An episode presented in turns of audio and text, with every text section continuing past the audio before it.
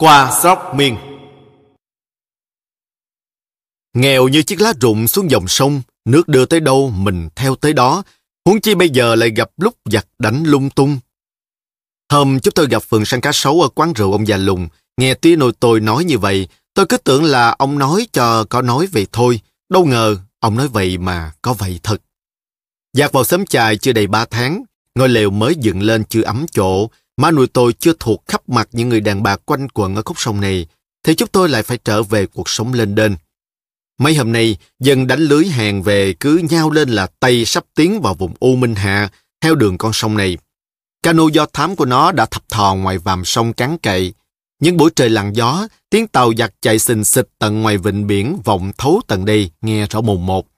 Buổi chiều hôm kia, cano xích hầu của nó tắt máy thả trôi theo nước vào tới vịnh Bần Cùi, bắt mất hai người câu tôm. Sáng hôm sau, hơn tiểu đội giặc cải trang giả làm thường dân, bơi xuồng thọc sâu vào đầm le le, đã bị dân quân tự vệ phục kích bắn chết mấy thằng. Con đầm già, ngày nào cũng vè vè lượng sát xuống ngọn cây và bữa nay nó dắt hai chiếc tàu há mồm vào sắp tới đây rồi. Khối nhà cháy đã dựng lên từng bụng ở mạng bần cùi.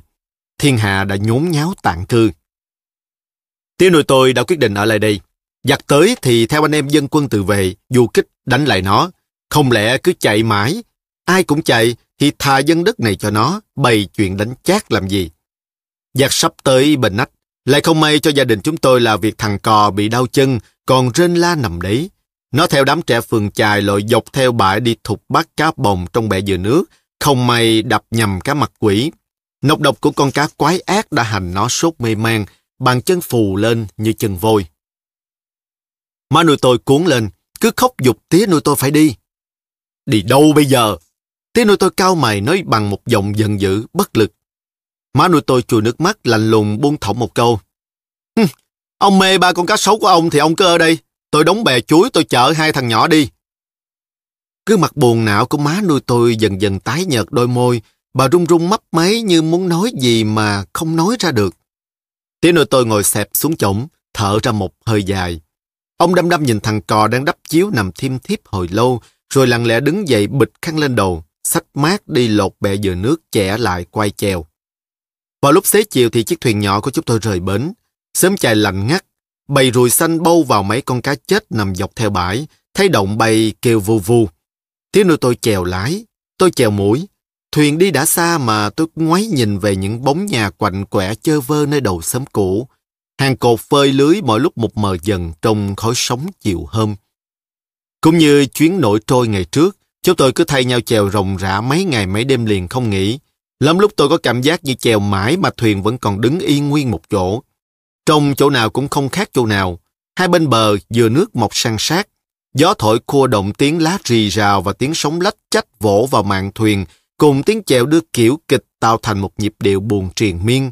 Một thứ hòa thanh rủ rượi khiến tôi nghe vừa nhớ nhà mà cũng vừa buồn ngủ. Nhiều lúc nhớ tới anh ba thủy thủ, tôi tự hỏi, không biết trên bước đường phiêu lãng anh có trải qua những ngày buồn bã như thế này không? Rày đây may đó, trên rừng, dưới biển, đồng ruộng, núi cao, bất cứ chỗ nào mình cũng đi tới. Càng đi thì càng gặp nhiều chuyện lạ, khiến cho mình say mê. Xưa kia có một con tàu nhỏ, nó chưa hề lướt sóng ra khơi, này hỡi những chàng thủy thủ đang sông pha trên ngọn sóng cao vời. Dòng năm trầm của anh ba thủy thủ như cứ dập dềnh trôi theo chiếc thuyền nhỏ của tôi. Tôi mơ màng thấy những ốc đảo xanh rờn giữa sa mạc, mênh mông một màu cát vàng rừng rực. Có mấy người lái buôn ngồi bên những con lạc đà, mệt mỏi nhìn bóng kim tự tháp nhô vút lên ở chân trời. Những hải cảng tấp nập hành khách với đủ các kiểu y phục và màu da khác nhau, từ trên những con tàu khổng lồ xuyên đại dương, chen chúc nhau theo bậc cầu thang, sách vali xuống bến. Những biển băng lạnh cống trắng xóa một màu tuyết, không còn phân biệt đâu là mặt đất, đâu là chân trời. Có những người Eskimo mặc áo lông gấu sù sụ ngồi trên xe trượt tuyết cho hưu kéo chạy như bay. Phải rồi, tất cả những quan cảnh chói lòa màu sắc rực rỡ in trong sắp bưu ảnh của anh ba thủy thủ đã cho tôi ngày trước đó đều đẹp và có một sức hấp dẫn khiến cho mình càng muốn đi tới. Nhưng nó xa xôi quá, biết bao giờ mình có thể tới được. Trên dòng sông mênh mang giờ đây, chỉ có nỗi buồn khiến tôi thiếu nhiều lúc cứ muốn biến thành con banh quanh thôi. Thuyền chúng tôi cứ xuôi theo dòng nước, hai bên bờ sông, hết lá dừa nước thì đến gai chà là. Rừng cái chà là với những ngọn san sát giao nhau, mặt trời phải khổ sở lắm mới chiếu xuyên qua được những tàu gai dày đặc để lọt một vài đốm sáng xuống mặt đất sình lầy đen kịch. Những con rắn mây gầm khoang đen, khoang vàng nằm khoanh như những đống dây thừng, ngết mồm lên gốc cây chà là mọc sát mé nước đã bị sét đánh cháy thành than. Đôi khi tôi quơ mái chèo gạt lên mình rắn mà nó cũng không thèm chạy. Hết rừng chà là, lại đến đồng cỏ. Bốn mặt chân trời, sắc cỏ nối liền với sắc trời xanh biếc. Loài cỏ cao xứ nhiệt đới cao lấp mất đầu người, mọc lưu niên trên những đầm lầy, bất cứ mùa nào cũng vươn thẳng ngọn xanh reo hát dưới mặt trời. Lâu lâu, gió từ hướng biển thổi vào lướt chạy vi vu trên đầm cỏ. Gió chạy đến đâu, có rạp mình cúi xuống đến đó, làm cho cánh đồng cứ gợn lên như sóng nổi. Trên mặt biển cỏ xanh rờn ấy, những đàn cò trắng chấp chới bay, không biết cơ mang nào mà kể xiết. Tôi dừng chèo, quay vào khoang thuyền. Cò ơi, mày gắn ngồi dậy coi, cò bay trên đồng cỏ nhiều lắm đây, cò này. Thằng cò biết tôi trêu nó, nhưng cũng tóc chiếu ra, xoay người nằm sấp trong môi nhìn lên cánh đồng. Nó nhuyễn miệng cười không thành tiếng. Chưa ăn thua gì đâu, còn nhiều hơn thế nữa. Rồi nó lại xoay người nằm co lại, kéo chiếu đắp lên. Tôi nghe tiếng nó rền ư dưới lớp chiếu tùm hum, thương nó không để đâu cho hết. Má nuôi tôi thở dài. Không biết chừng nào mới tới Srop Miên để kiếm thuốc cho thằng bé được. Tiếng nuôi tôi đưa tay lên che mắt nhìn vào chân trời, nơi có những đầu cây thốt nốt vươn thẳng lên mờ mờ xa tích, trông chỉ to hơn cây nấm. Chèo một mạch hết con nước này thì đến thôi, gắn lên nghe Tôi không còn điều khiển được hai cánh tay nữa, nó cứ nặng trình trịch và cứng như hai khúc gỗ lắp vào đôi vai đã mỏi dừ của tôi. Nhưng khi nghe tiếng nuôi tôi hồ hởi nói thế tôi cũng cười. Con còn chèo được mà, chưa mỏi lắm đâu tía ạ. Má nuôi tôi từ trong môi lơm khơm bước ra, bảo tôi. Vào nghỉ tay đi, để ờ, đó cho má. Và bà cầm lấy guốc chèo đẩy tôi vào mui. Tôi nằm xuống bên thằng cò, chưa kịp xoay trở lấy thế nằm cho ổn, thì cơn buồn ngủ đã kéo tới khép chặt đôi mì mắt nặng trịch của tôi lại rồi. Quá trưa hôm đó, chúng tôi vào đỡ Rock Miên. Những dòng cắt liên tiếp nối nhau chạy dọc theo hai bên bờ con sông nhỏ mà chúng tôi đang rẽ vào. Hơi nóng rừng rực từ dòng cát bốc lên làm hoa cả mắt. Nắng đốt vàng ngọn cỏ, thiêu vàng lá tre. Lâu lâu có một luồng gió từ xa chạy tới, cuốn từng vần cát lớn bay mù mịt, phụ mất bóng những đàn bò uể oải đứng gặm cỏ khô dưới những tầng cây thốt nốt, khiến cho tôi có cảm giác những con bò mộng to tướng ấy đã bị cuốn theo vần cát bay lên biến mất giữa trời. Bọn trẻ chăn bò trần truồng tắm dưới mé sông, lặn ngập, té nước vào nhau, reo họ in ỏi. Đứa nào đứa nấy da cứ đen bóng như bôi nhọ mỡ. Một thằng bé tóc xoăn như bụt ốc, cầm roi bò đứng trên bờ, không tắm, nhưng cũng cứ trần như nhộng. Giữa cái bụng tròn như quả bóng bơm căng của nó, một sợi dây nịch mới toanh thắt ngang. Tự nhiên tôi cũng cảm thấy bụng mình như đau đau, tức tức. Thấy tôi liếc mắt ngó, nó nhe răng ra cười. Hàm răng trắng nõn của nó đều tăm thấp như hạt ngô, rất đẹp. Trên con đường mòn như rắn lượng dắt vào sớm, có chiếc xe trâu bánh gỗ kéo lúa đi có két, có két. Một người đàn ông cởi trần, đầu không đội mũ, vẫn chiếc xà rông đỏ đi trước xe lúa, tay cầm sợi thừng dắt theo con trâu. Hai người đàn bà còn trẻ, dông dỏng cao, đều mặc một kiểu áo bích bùng mây hở cổ xuống gần giữa ngực. Mỗi người đội trên đầu một vò nước bằng đất sét nung, chậm rãi bước sau xe. Hai cái bóng phụ nữ cổ thon thon hình cổ lọ, dường như lúc nào cổ họ cũng rướng lên để giữ thăng bằng cho hai chiếc vò đất, nổi bật lên đẹp như những tượng phù điêu bằng đá khắc hình các phụ nữ Khmer mà tôi đã thấy trong ảnh ở một quyển du ký nói về đất cao miên. Cảnh vật chung quanh đều chìm trong một màu vàng buồn bã, rừng rực hơi nắng. Chỉ có ngọn những cây thốt nốt cao lêu nghêu lại còn giữ được sắc lá màu xanh. Thuyền chúng tôi đi qua một dãy nhà vách phên trống hoác. Một con chim chài chài sắc lông xanh có bộ ức đỏ tuyệt đẹp, đậu trên cái giàn cúng ma cất giữa bờ sông, nghe động tiếng máy chèo, giật mình bay vụt lên, mất hút giữa nền trời xanh. Chúng tôi đậu thuyền lại bên một dôi cát sửa soạn bữa cơm chiều. Tiếng nuôi tôi thay áo, bịch khăn mới, dắt tôi lên chùa xin thuốc cho thằng cò. Chúng tôi đi được một quãng thì con luốc phóng lên bờ chạy theo. Đuổi mãi nó cũng không quay lại, tôi đành phải cho nó đi theo bên tôi. Tới ngôi nhà sàn đầu sớm nằm thấp thoáng trong một lũy tre, Tía nuôi tôi đứng ở cửa gọi vọng vào hỏi thăm lối lên chùa.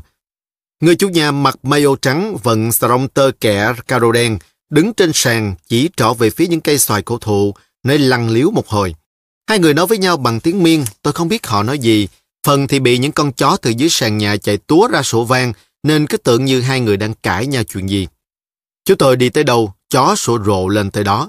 Không biết bao nhiêu là chó, con nào con nấy dữ như quỷ sứ, cứ chồm chồm ra, cậy gần nhà chực xong vào cắn con luốc. Sao họ nuôi chó làm gì mà nuôi lắm vậy hả tía? Tôi phát bực hỏi tía nuôi tôi. Ờ, nuôi mà như không nuôi. Người miên theo đạo Phật không ai ăn thịt chó, cũng không bán. Ai xin thì họ cho không vậy thôi. Chó đẻ ra bao nhiêu cũng nuôi mặc cho nó lớn, sống thế nào cũng mặc. Con lúc đi bên tôi, đuôi nó không cụp xuống tao là sợ hãi, lại còn cứ ve vẫy tuồn như không màng đến bọn nhảy nhép tông teo kia. Chỉ cần tôi ra lệnh một tiếng là nó xông ra cho bọn chó kia một bài học nên thân ngay. Ngôi chùa sáu mái lập ngói đỏ uống công phúc, xây trên nền đá như kiểu kiến trúc chùa chiền Ấn Độ, sừng sững đứng trên một ngọn đồi cát, chung quanh một toàn những cây xoài cổ thụ to có đến ba bốn người ôm. Chúng tôi lần theo những bậc thang xây bằng đá tổ ong đi lên chùa. Hai bên bậc thang, ở mỗi quãng mặt bằng phải đi bình thường một lúc trước khi bước lên một tầng thang cao hơn, có bệ xây hình rắn bảy đầu xòe ra như cái quạt khổng lồ. Ngọn đồi cũng thấp thôi, nhưng cách kiến trúc đường lên bậc thang khiến tôi khi bước đi cứ có cảm giác là chùa ở trên chỗ cao lắm, vì luôn luôn phải ngửa cổ lên mới nhìn thấu được bên trên. Ông Lục, cụ chưa già lắm. Khoảng ngoài 50 tuổi thôi, ông không mặc quần áo kiểu sư ta mà choàng quanh người bằng cả một súc lụa vàng, lẹp xẹp đôi hài cỏ, tươi cười bước ra tiếp tiêu nuôi tôi. Tiếng nuôi tôi chấp hai tay vái lục rất kính cẩn. Thấy tiếng nuôi tôi làm gì, tôi cũng bắt chước làm theo như vậy. Hai người lại nói chuyện với nhau bằng tiếng miên, làm tôi đứng ngớ ra nhìn. Tiếng nuôi tôi theo lục vào chùa. Tôi vừa toan bước theo thì tiếng nuôi tôi quay lại bảo. Không được dắt chó vào chùa, con muốn vào thì phải bắt nó nằm ngoài sân kia. Tôi không thể nào bảo được con luốc cho nó chịu nằm yên. Hễ tôi quay lưng đi thì nó lóc cốc chạy theo, nên tôi đành phải đứng ngoài cửa ngóng vào. Tiếng nơi tôi đập đập chân vũ bụi bên góc phản, rồi lên ngồi xếp bằng tròn trên chiếc chiếu hoa rất đẹp, đối diện với Lục. Tôi thấy ông Lục ân cần rót nước mời tía nuôi tôi, rồi hai người lại tiếp tục nói lăng liếu gì với nhau.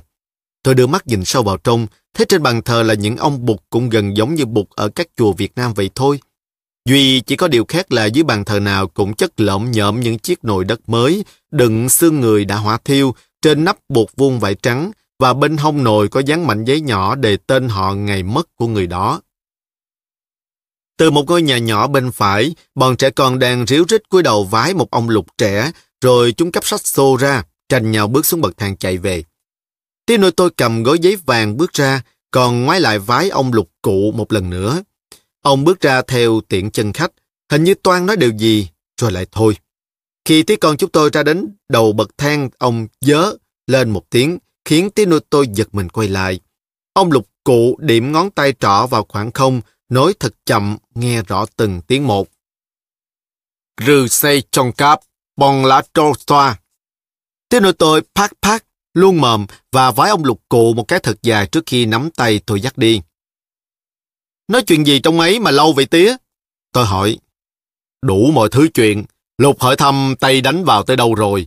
Hỏi chúng ta từ đâu tới. Tía nuôi tôi đáp cách vui vẻ. Có thuốc cho thằng cò không tía? Tía nuôi tôi chìa gói giấy vàng ra. Thuốc đây, hay lắm. Làm bằng 100 thứ cứt chim và xương rắn độc. Trông muốn ngoài xoa, khỏi ngay thôi. Lục không lấy tiền, chỉ biếu thôi. Lúc này ông nói gì với tía vậy? Tía nuôi tôi ngó tôi một lúc rồi mới đáp. Con thì cái gì cũng hỏi. Ừ, Lục bảo, tre muốn chặt thì gai phải đốn. Không nói thẳng đâu, mình phải suy ngẫm ra mà hiểu lấy. Tức là muốn đánh được thằng Tây thì phải trừ bọn tay chân của nó trước. Hay quá tía nhỉ? À, tôi nhỏ nhỏ đi học kinh ở chùa vừa ra lúc nãy, phải không hở tía? Học chữ đấy, các rock biên đều không có trường học, trẻ con đến học ở chùa thôi. Ông lục cụ là người oai quyền nhất sốc đấy. Gặp được ông lục cụ tốt thì may, tía nhỉ? Tía nội tôi chỉ ừ, rồi cười cười nhìn tôi bằng cặp mắt khó hiểu. Chúng tôi lặng lẽ trở về thuyền, mặc cho những bầy chó đuổi theo vờn chung quanh con lút sủa đến ván ốc. Sau khi uống thuốc và bôi thuốc được một lúc, thằng co đã ngồi dậy tỉnh như không. Quả là món thuốc thần diệu thật. Tiếng nuôi tôi liền bọc một gói nanh cá sấu trở lên chùa đền ơn lục cụ, bảo là để lục tiện nó làm quân cờ. Má nuôi tôi thì cứ bảo nên ở nán lại một ngày nữa hãy đi để hôm sau bà lên chùa lại Phật đã. Nhưng đang gặp lúc thuận nước thuận gió nên tiếng nuôi tôi không thể chiều bà được. Thế là vào khoảng đầu canh một đêm đó, chúng tôi lại tiếp tục cuộc hành trình mà tôi chưa biết sẽ về đâu.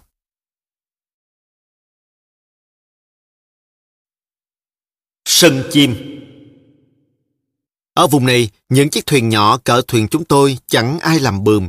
Có lẽ để tránh bớt sự cồng kềnh choáng chỗ và để cho thuyền được nhẹ. Khi cần cứ chặt một tàu lá dừa nước mọc theo bờ sông cắm lên thuyền là đã có ngay một chiếc bườm rồi. Thuyền chúng tôi đổ ra dòng một con sông lớn với bốn cánh bườm thiên nhiên kiểu đó cắm trong bốn lỗ cột chèo. Má nuôi tôi ngồi giữ lái, gió đưa chiếc thuyền bườm xanh của chúng tôi lướt chạy ào ào như chiếc cano. Chạy một mạch hai ngày hai đêm như vậy, đến ngang một cái chợ, tiếng nội tôi mới hạ bườm, vứt xuống lòng sông trả lại cho bà Thủy. Người ta gọi chợ này là chợ mặt trời. Có lẽ vì chợ nhóm tại dôi đất ngã ba vàm một con kênh có tên là kênh mặt trời. Còn thằng cò thì cứ bảo tôi đây là chợ chim. Hôm qua, chợ chưa nhóm. thế nuôi tôi còn cắm sào ở bên chợ hy vọng có thể bán nốt mấy tấm da cá sấu còn vướng chỗ trong thuyền. Suốt ngày, ánh nắng rừng rực đổ lửa xuống mặt đất. Bốn phía chân trời trống hết trống hoác. Từ lúc mặt trời mọc cho tới khi mặt trời lặn, không kiếm đâu ra một bóng cây để tránh nắng. Còn kênh mặt trời còn phân phớt màu đào buổi sáng, giữa trưa bỗng hóa ra một dòng thủy ngân cuồn cuộn lóa mắt, rồi dần dần biến thành một con suối lửa lúc trời chiều. Năm ba ngôi quán lèo tèo ngó cửa ra một khoảng đất rộng. Trên mặt đất nứt nẻ, vết cứt chim khô trắng khắp nơi. Lông chim theo gió cuốn lên xoáy tích trong nắng như những cánh bông gòn rụng, bay lấp lóa. Từ sáng sớm ghe xuồng đã cập vào bến chờ đầu sang sát như lá tre. Mũi xuồng này buộc nối vào lái thuyền kia, đen kín mặt nước. Tiếng chim kêu râm ran trong đám ghe xuồng và trên sân chợ. Tiếng đôi tôi ngồi uống rượu một mình trong ngôi quán ồn ào, toàn những đàn bà và trẻ con đang húp cháo chim xì xà xì sụp. Mấy tấm da cá sấu hoa kè dựng trên ngạch cửa bên lối ra vào, mùi chim nướng từ trong những ngôi quán bay ra thơm phức. Tiếng giao thớt của lập cập trong tiếng chim kêu xé màn tai, làm cho cái chợ nhỏ lạ lùng này thêm phần náo nhiệt. Má nuôi tôi xách rổ lên chợ mua chim non và trứng để làm thức ăn dự trữ mang theo thuyền. Thằng co, vì bàn chân hãy còn sưng không được phép lên bờ, phải ngồi lại trong mui ôm con luốc ngó lên chợ, cơ bộ thèm thuồng lắm. Tôi cầm bát lên mua một tô cháo chim băm hành củ rắc hạt tiêu bưng xuống cho nó, rồi quay quả nhảy lên chợ ngay. Con luốc cũng muốn theo tôi. Nó cứ vẫy đuôi kêu ử nhưng thằng cò thì cứ ôm cổ giữ nó lại. Nó tức mình, quay ra mấy xuồng chim đậu chung quanh gắt ngầu xị. Chim nhốt trong các giỏ tre nghe tiếng chó sủa, hoảng hốt đập cánh kêu loạn lên. Tôi đi một mình, lẫn quẩn theo những người bán chim trên chợ. Ngay dưới bờ sông cho tôi đứng, có mấy người đàn bà đang mặc cả cãi nhau trên một chiếc thuyền to. Gió cần xé chất ngổn ngang đựng đầy các thứ trứng chim. Từng sâu chim trắng, chim đen, buộc chân, dồn chật trong khoang. Những con chim bị trối chen nhau ngóc cổ lên, con này mổ vào lưng con kia đập cánh phành phạch. Một thằng bé gánh toàn ten hai con chim gì lạ quá, cổ dài như cổ rắn, to gấp rưỡi con vịt bầu, sắc lông màu vàng xám. Ê, bán chim gì đó mày? Tôi men theo tay chấp đích hất hàm hỏi nó. Con điền điển mà cũng không biết. Cặp môi nó trề ra, cái mặt vênh vênh, nhưng bộ tướng nhỏ thó và đôi mắt chân thật của nó nhìn lâu cũng thấy dễ mến. Bộ mày ở đâu mới tới hả? Nó hỏi tôi. Ờ, mới tới. Xứ tao cũng vô khối chim. Nhưng không giống như chim ở đây. Thành ra tao mới hỏi mày chứ. Tôi nói phét với nó như vậy để nó đừng chê tôi là quê. Coi ra nó cũng khoái. Nó trỏ từng con chim gọi tên cắt nghĩa cho tôi nghe, ý như muốn khoe với tôi rằng nó là tổ sư bồ đề ở đây vậy. Những con chàng bè đồ sộ như con ngỗng, mỏ to bằng cổ tay cứ gõ vào nhau lập cợp, làm rung rung mảnh da mềm thòng xuống tận cổ như cái dìm lụa mỡ gà. Những con giang sen cẳng cao leo nghêu, nặng hàng năm bảy cân thịt, bị khớp mỏ, tréo cánh đứng giữa đám xéo đen xéo xám màu đỏ, đầu không ngất nghiêng qua nghiêng lại, ngó theo mấy con ó biển đang lượn vòng trên kênh. Cò thì không biết bao nhiêu mà kể, cò nghe, cò trắng, cò xanh, cò ma, vân vân, buộc từng sâu, chất nằm thành đống. Một đám đàn bà trẻ con đang ngồi lúi húi vặt lông chim cồng cọc gần đây. Mày muốn kiếm tiền xài không? Thằng bé kéo tay tôi bảo nhỏ. Nhổ lông chim mướn đấy. Mày muốn làm thì lại nói với cái thím đội nón lông chim ó rằng đang đứng chống nạnh hai quai trước quán kia kìa. Thế tôi lắc đầu nó hít khuỷu tay vào hông tôi. Chê à, là một ngày kiếm bộn tiền đấy. Mày không lấy tiền thì lấy thịt chim về mà ăn. Lông chim bán riêng, thịt bán riêng mà. Chỗ này mưa giỏ le đặt bên cạnh một đống lồng nhốt đầy chim trích. Những con trích lông xanh mỏ đỏ như quả ớt ngắn, cặp chân hồng như đôi đũa son, coi bộ tốt mã nhất. Con nào con nấy lộng lẫy như con gà tre, cứ ngước cổ kêu trích trích chét, nghe đến nhức màng tai. Chỗ kia lẫm nhẫm hàng sọt chim cồng cọc lông đen như nhọ chảo, không ngớt cựa quậy, mổ vào nhau kêu lát chét. Chim ở đâu mà họ bắt nhiều vậy? Bây giờ tôi mới đành chịu hỏi thằng bé câu ấy. Chim bắt ở sân chim chứ đâu mày? Sân chim ở đâu? Ở chỗ nó ở chứ còn đâu? Thằng bé cười cười ra vẻ thích thú lắm. Dường như nó chỉ chờ nghe tôi hỏi để được trả lời, nhưng vẫn còn làm bộ làm tịch chưa vội bảo ngay. Hồi lâu nó mới nói, Mấy người đàn bà mặc áo cọc tay đứng dưới tam bản chợ trứng chim kia là dân hốt trứng chim đồng. Trứng le le, trứng trích, trứng cò đẻ rơi trong đồng cỏ, không có chủ, ai gặp nấy hốt. Hốt trứng tự do mà. Còn cái ông ngồi bắn quạt, tết bằng lông ó rằng, lông chim già đẩy ở chỗ mấy con sếu kia là chủ vườn cò. Mày biết vườn cò hả? Ừ, vườn cò thì chỉ có cò ở thôi, không nhiều bằng sân chim đâu. Sân chim thì vô phường nói được, đủ các thứ chim, mày thấy mới biết. Mặt trời đã lên cao, nắng bắt đầu gay gắt, cái chợ chim nhóm giữa trời đã có phần bớt huyền náo. Bỗng nghe tiếng hu từ đâu vẳng tới. Mọi người còn đang ngơ ngác ngóng lên trời thì từ dưới đám thuyền có tiếng thét vang dội. Máy bay giặt bà con ơi! Chợ nhốn nháo như vợ đám, làm chay. Người ta quýnh quàng chạy tới chạy lui lộn xộn trên khoảng đất trống. Không một lùm cây bụi cọ để lấy chỗ nắp tạm. Nhiều người đàn bà hải quá nhảy bừa xuống kênh tìm một chỗ ẩn mình dưới các gò đất dựa bờ. Con đầm già đi guốc, bay là là trên mặt sông vút qua ngang chợ. Nó cất lên cao rồi từ từ quay lại lượn trên chợ một vòng, thả rã những cục gì đen đen. Tôi nằm úp mặt xuống đất nín thở chờ nghe tiếng nổ. Giặc thả truyền đơn bà con ơi! Đừng sợ, nó không có bắn đâu. Ai dám nói nó không bắn đó. Tiếng kêu thét cãi nhau nghe rang chung quanh. Tôi nghiêng đầu ngó lên, những cục đen đen từ trong chiếc thủy phi thoàn thả ra ban nãy đã tan trong gió, bay trắng trời, lấp lánh trong nắng như vậy cá. Gió thổi dạt những tờ truyền đơn bay đi xa lắc, ghe xuồng vội vã chèo đi, dầm chèo va vào nhau khô lớp cớp. Chim kêu điếc tai, tiếng hú, tiếng ì, tiếng gọi nhau, rang mặt nước. Khi tôi chạy xuống bến trèo lên thuyền thì đã thấy bộ da cá sấu vắt nằm trước mũi. Thế nơi tôi cũng vừa quay xong quay chèo lái, tôi chụp lấy guốc chèo mũi, quạt mạnh mấy cái đưa thuyền quay ra cho trôi xuôi theo dòng. Trong chốc lát ngoảnh lại thì cái chợ chim đã biến mất, chỉ còn trơ khoảng đất trống và dãy quán lụp sụp đứng buồn thiêu. Không biết giặt rải truyền đơn nói cái gì. Mười hôm trước nó cùng rải trên chợ cái rắn, nó gọi mình đầu hàng. Bộ đội mình đâu sao không đánh nó? Chỗ nào cũng chờ bộ đội à. Vậy chứ bà con mình cục tay hết rồi sao? Nó vô đây, vác dao vác rựa chém nó ra từng khúc như khúc chuối, cho bỏ cái thói cướp nước người ta. Nghe có lính bắt bộ ngoài cụ hồ đưa vô rồi mà. Ừ, cũng có nghe đấy. Sao lại cũng có nghe? Vô nhiều lắm rồi, tướng Vũ Đức chỉ huy, đâu còn ở mạng trên Phước Long. Mặt sông vang dậy tiếng người tranh nhau nói, ai cũng muốn tỏ ra thông thạo, ai cũng nói thành ra không ai nghe ai. Thuyền chúng tôi cứ xuôi theo dòng nước chèo đi, tiếng nuôi tôi định đi về hướng Năm Căn. Ông bàn với má nuôi tôi. Năm Căn là xứ tiền rừng bạc biển, sông rạch hiểm trở, ở đó toàn là rừng, rừng đước, rừng mắm, rừng bần, Tây khó bề tới. Về đó ta có thể đi đốn củi mướn cho các lò than. Má nuôi tôi nói suy lơ. Cái đó tùy ông, ở đâu thì ở miễn được yên nơi yên chỗ mà làm ăn.